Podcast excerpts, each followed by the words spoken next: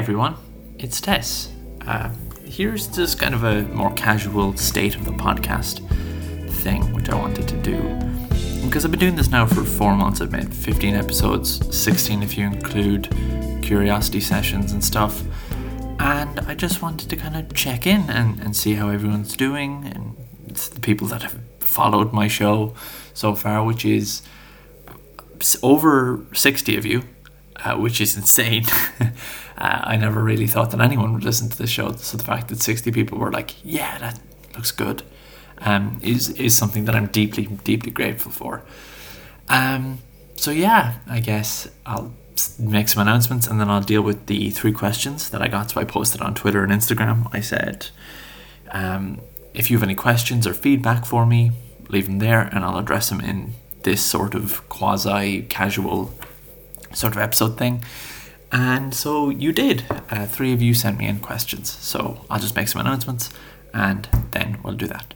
First of all, the Curiosity Project is going to keep going. I made a point to myself that I was going to check in at a certain point while I was making these to see, well, am I still enjoying it? Um, am I having fun doing it? Am I learning? Because that's kind of the most important thing for me is that all of these things are aligned.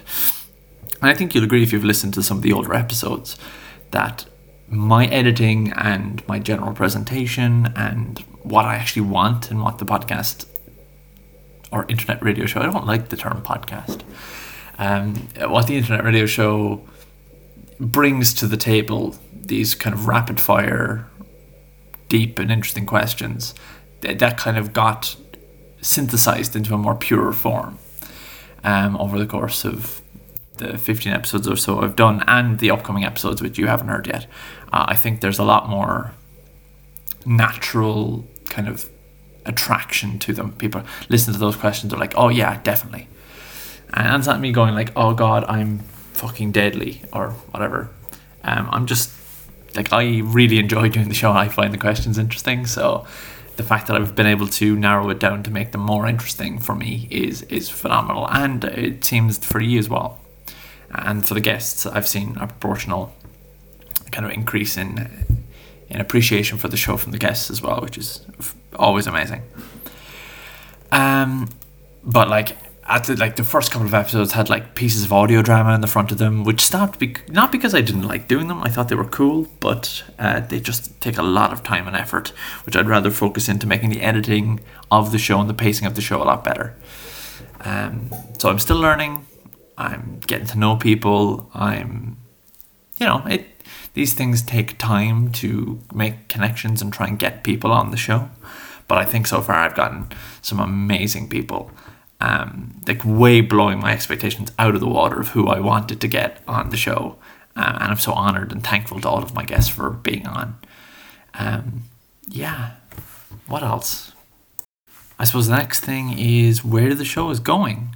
Uh, I still want to keep making these. I make them in like bursts. So a lot of the episodes you listen to are have been recorded like a month, two months ago um, just because that's kind of the most convenient way to do these. You bulk record and you edit and release them.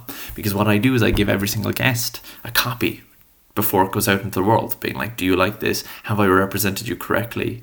Um, just kind of a bit of a journalistic integrity, and so what I have to do is I have to record them and then like a month later be like, "Hey, here's your edit. Um, is this representative of what you want to say?"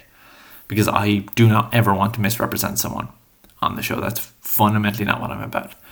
Um, I want them to be honest, of course. I want them to be like have a good time, and part of that is not allowing themselves to clarify or remove things if they don't feel comfortable with them. Um, which honestly is a lot rarer than you think. Um, usually it's just like, oh, I missed over my words here. Do you think you could edit this to just kind of make sure that this point is clear and stuff like that. So I make these in 10 episode bursts. So every season, quote unquote, of the Curiosity Project is 10 episodes. And I think what I'll do is I'll have one of these state of the podcast things every single 15 episodes. Um, that is to say, if, if I keep making them past, past that. But hey, I don't have any ideas to stop now. So Um, I think I'll make these every 15 episodes just to check in, see how people are doing, answer your questions, that sort of thing. I also always answer questions on Twitter and Instagram at Tess underscore curious. It's in the bio of every single episode that I make. Um, if you don't read the bio of the episodes, you should. Um, I mean, most of it is just like, you know, here's the music I use, blah, blah, blah, blah, blah. Here's where you can find the guests, blah, blah, blah, blah, blah. But sometimes, at, like at the very end, you'll see that I put a picture, a, a very f- painting, like a very famous painting, or not even famous, but a painting that I've appreciated from that week, um, into the bio so that you can take a look at them and learn a little bit of art history because I love art history. Uh, what other things? Is there anything else I need to say on announcements wise? Not really. Uh, other than I'm just so grateful for all of you who are listening to the show and enjoying the show and engaging with the episodes and finding something meaningful in them. Uh, the DMs that I've got saying like, "Oh, I learned this thing." That's what it's all about. So uh, I know I'm really new, but I'm super excited to operate in this space and provide something that you can all enjoy. Okay, questions. So this first question isn't from one specific person. It's a query that I've gotten since about episode five on the show. So, whatever the case may be, uh, Spotify, Overcast, all of these other podcasting things run ads in front of the videos. And a common question I get asked is, I guess, get asked in my Twitter DMs is, I got this ad for X in front of your show. Are you comfortable with that? And usually it's like, you know, probably something like, you know, you know, this military or whatever. So, just for the record, I've said this on Twitter as well. I've said this on Instagram. I don't run ads on my episodes.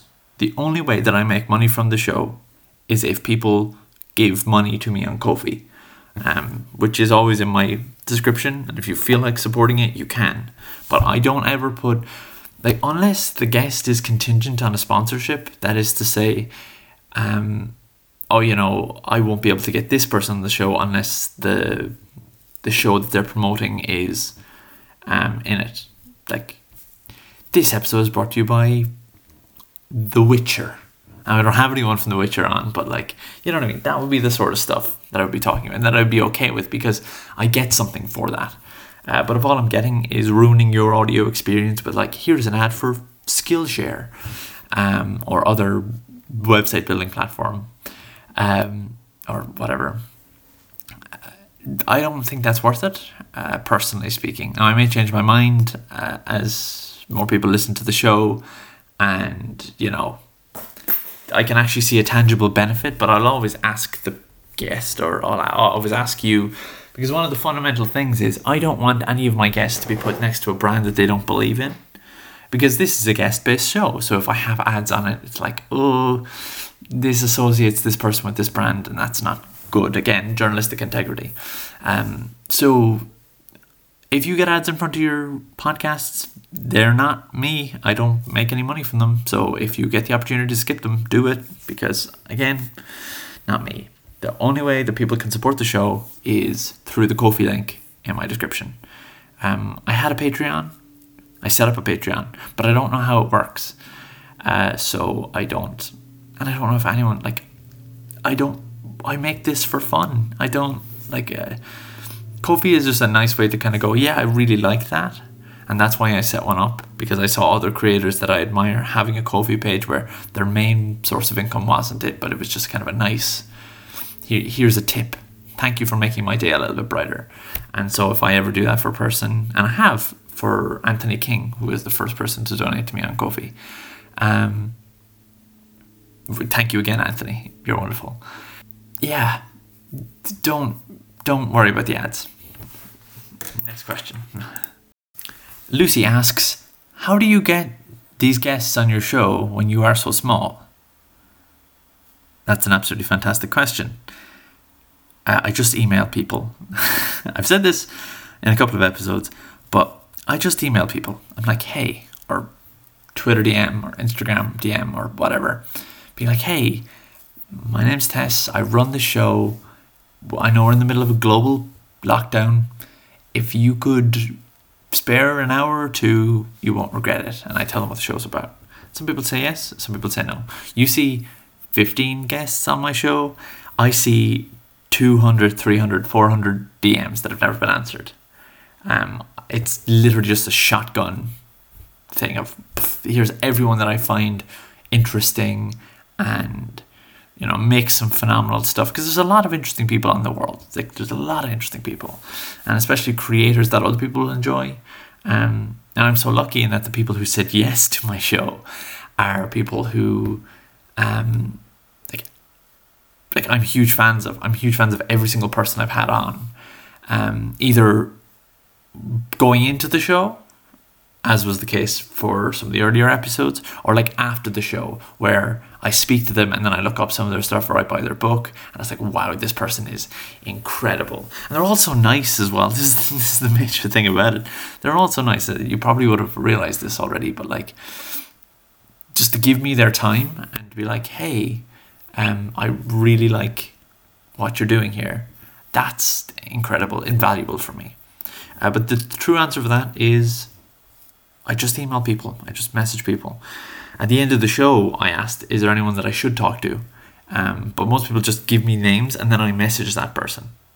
Like, you know, um, referring people have referred me in the past. I'm very grateful to the guests who do that, but um, that's not the main way I, I accrue guests. The main way I accrue guests is through just shotgun uh, messaging.